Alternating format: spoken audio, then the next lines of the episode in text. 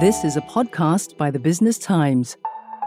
Welcome to Podcast by the Business Times. I'm your host, correspondent Howie Lim. Now, some analysts are saying that a normal supply chain is unlikely for 2022, that supply chain disruptions are at its worst in 50 years, and the hardest hit tend to be smaller businesses who don't have the deeper pockets of their larger counterparts to survive.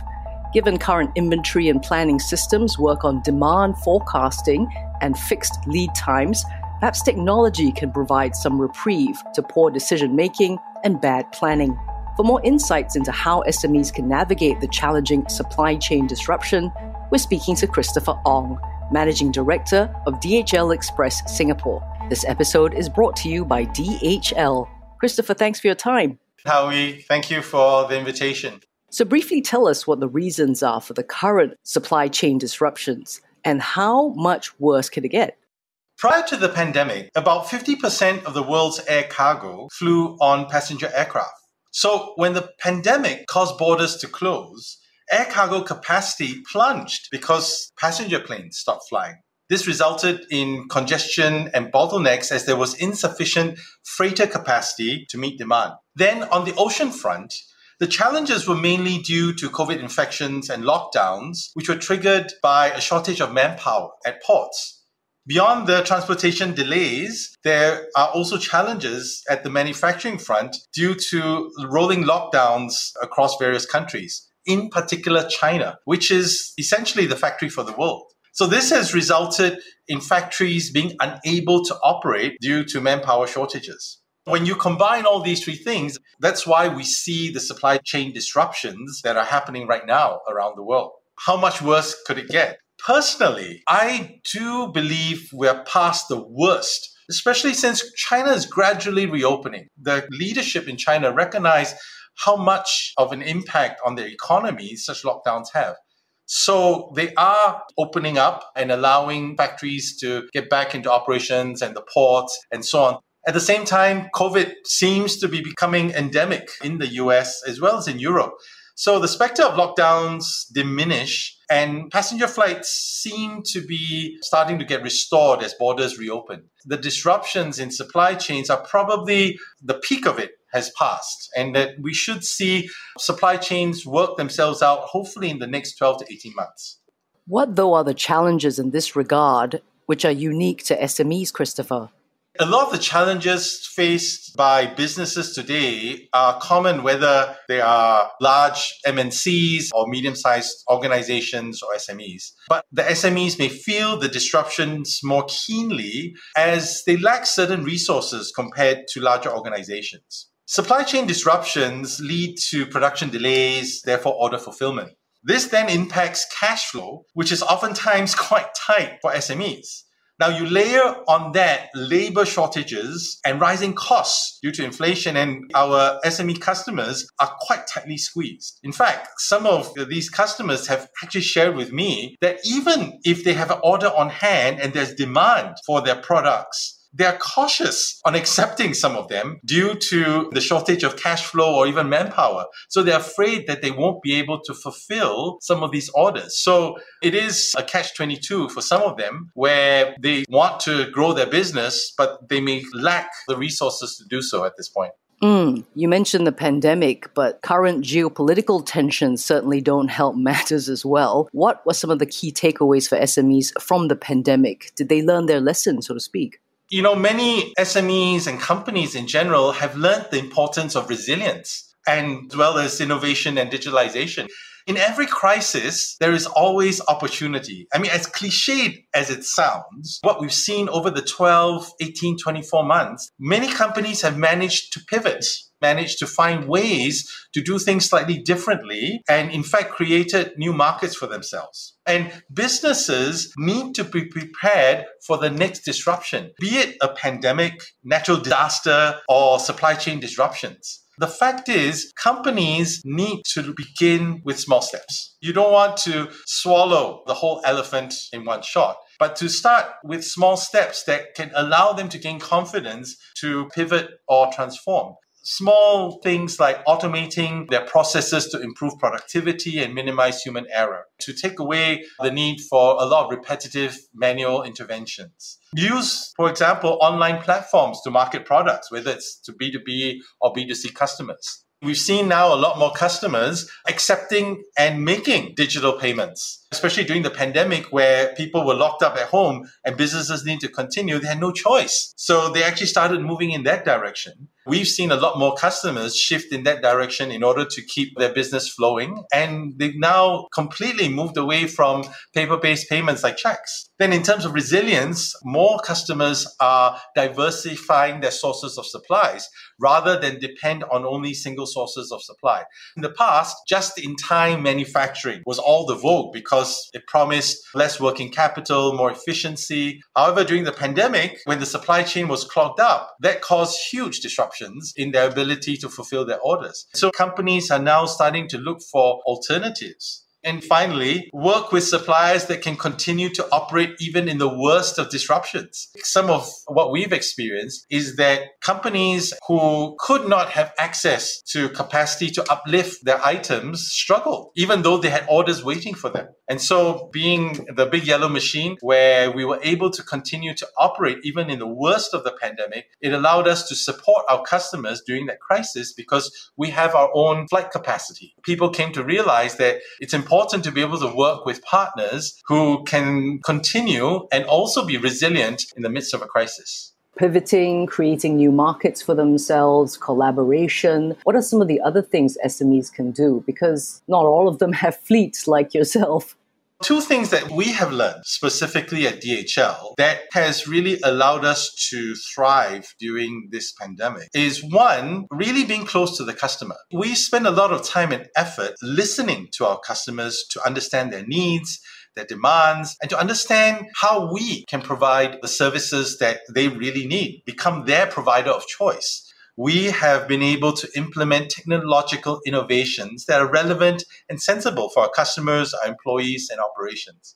The other thing I would advise drive employee engagement beyond the hard stuff, which is pivoting, looking for new ways of doing business.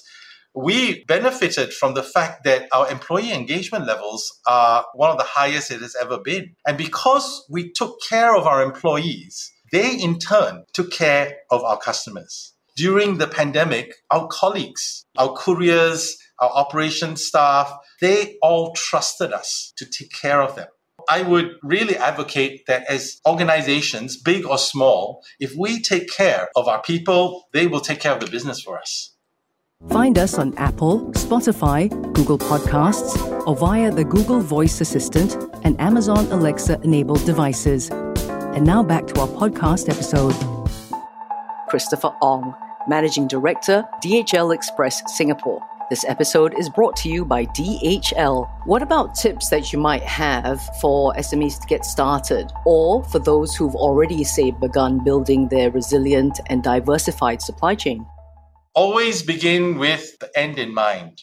Understand why, then you will figure out the how. Staying clear with your end objective in mind really helps to streamline and maintain that focus on what needs to stay and what needs to go. Give us an example, Chris, because I would imagine the why would be I want to survive. Yeah. Okay, so for example, you're right. During a pandemic, companies would say, I want to digitalize. And the question is, why? Why do you want to digitalize? So, one, you want customers to be able to connect with us more efficiently more effectively. But the fact is, we have insufficient resources. With more and more demand coming in, we aren't able to scale up the number of people required to support the demands in the market. How do we serve our customers better? Okay, let's look for alternative ways for customers to reach us. And so we came up with, you know, the Digibot live web chats and making sure that we understand the questions that the customers were asking us to feed the bot so that customers can do more self-serve don't be too prideful, ask for help, right? Yes, of course. We recognize that we don't know everything. We look out for best demonstrated practices that are out there within the DHL network, but also learn from companies who leverage on big data, on analytics. We go out there and ask for help. Many of the government agencies here in Singapore are willing to support SMEs to get online, to help them establish their web presence, to get payments, etc., etc. And that just requires the companies to be willing to pivot to explore. What do you think, though, Chris, are some of the concerns SMEs might have with regard to some of these solutions you mentioned? We have seen examples of SMEs being able to attract young talent because they are prepared to give them a slightly freer hand in doing certain things. I recently heard of a fishmonger, which is uh, basically a food distributor. The owners wanted to pass it down to the next generation. The next generation had no interest. However, during the pandemic, they had to pivot. People couldn't come down and purchase their fresh seafood. So they started to take orders via WhatsApp. And all of a sudden, the business started to grow the next generation had no interest in the past to take over the traditional business. But because now they were pivoting to digital and they've now gone beyond WhatsApp, they are going on Facebook Live, sometimes I think doing live fish auctions. This becomes really interesting for the younger generation because while it is still a traditional business of selling seafood, the platform by which it's being executed is completely different. Perhaps the young would prefer to work for a more established organization. We have also seen many who are interested to become a little more entrepreneurial. So being able to work for a smaller company, but perhaps in a digital arena, could potentially be attractive to the younger workforce. Chris, what about the perennial SME concern? Not enough resources. It depends on what types of resources. If it's knowledge in terms of how to do some things differently to go digital, there are resources from Enterprise Singapore, Infocomm Development Authority, and other agencies that are prepared to support the transformation or the digitalization of some of our smaller companies. If it's really about capital, the Singapore government has put out many of these loan schemes that allow the SMEs to tap on them in order to get the cash flows to be able to try something a bit different. In the end, SMEs need to consider economies of scale where they combine with other like minded SMEs to build scale for their business because SMEs that want to grow need to get that economies of scale that will allow them to address new markets, find new customers. Chris, we have to talk about something that's really come to the fore the importance of businesses incorporating sustainability initiatives in their supply chains. Climate change is real. We in Singapore can really feel the rising temperatures. I've had friends in Europe telling me some of their roads start to buckle. Whether it's rising sea levels or heat waves, people need to accept that climate change is an existential threat so change really needs to happen now, and it has to start with us. The impact of climate change is now keenly felt by consumers. More and more consumers have become more discerning on the products they purchase. So companies need to incorporate sustainability and decarbonization in order to future proof their business. Without participating in this decarbonizing, companies actually risk that they don't have a market going forward. For us, as a leader of Express Logistics, we believe that we have a responsibility to guide and influence the industry to reduce the carbon footprint across the logistics chain. To get there, a roadmap to sustainability that keeps our eyes on three commitments. One, environmental protection. Two, also social responsibility and good governance. So ensuring that businesses take care of the environment, our people, and take care that our investors see us as a sustainable business. And we've come up with our mission 2050 to be a net zero company by the year 2050. Chris, how can SMEs, though, go about adopting sustainability initiatives effectively? I mean, it's one thing to say you're going green, it's another to actually go green.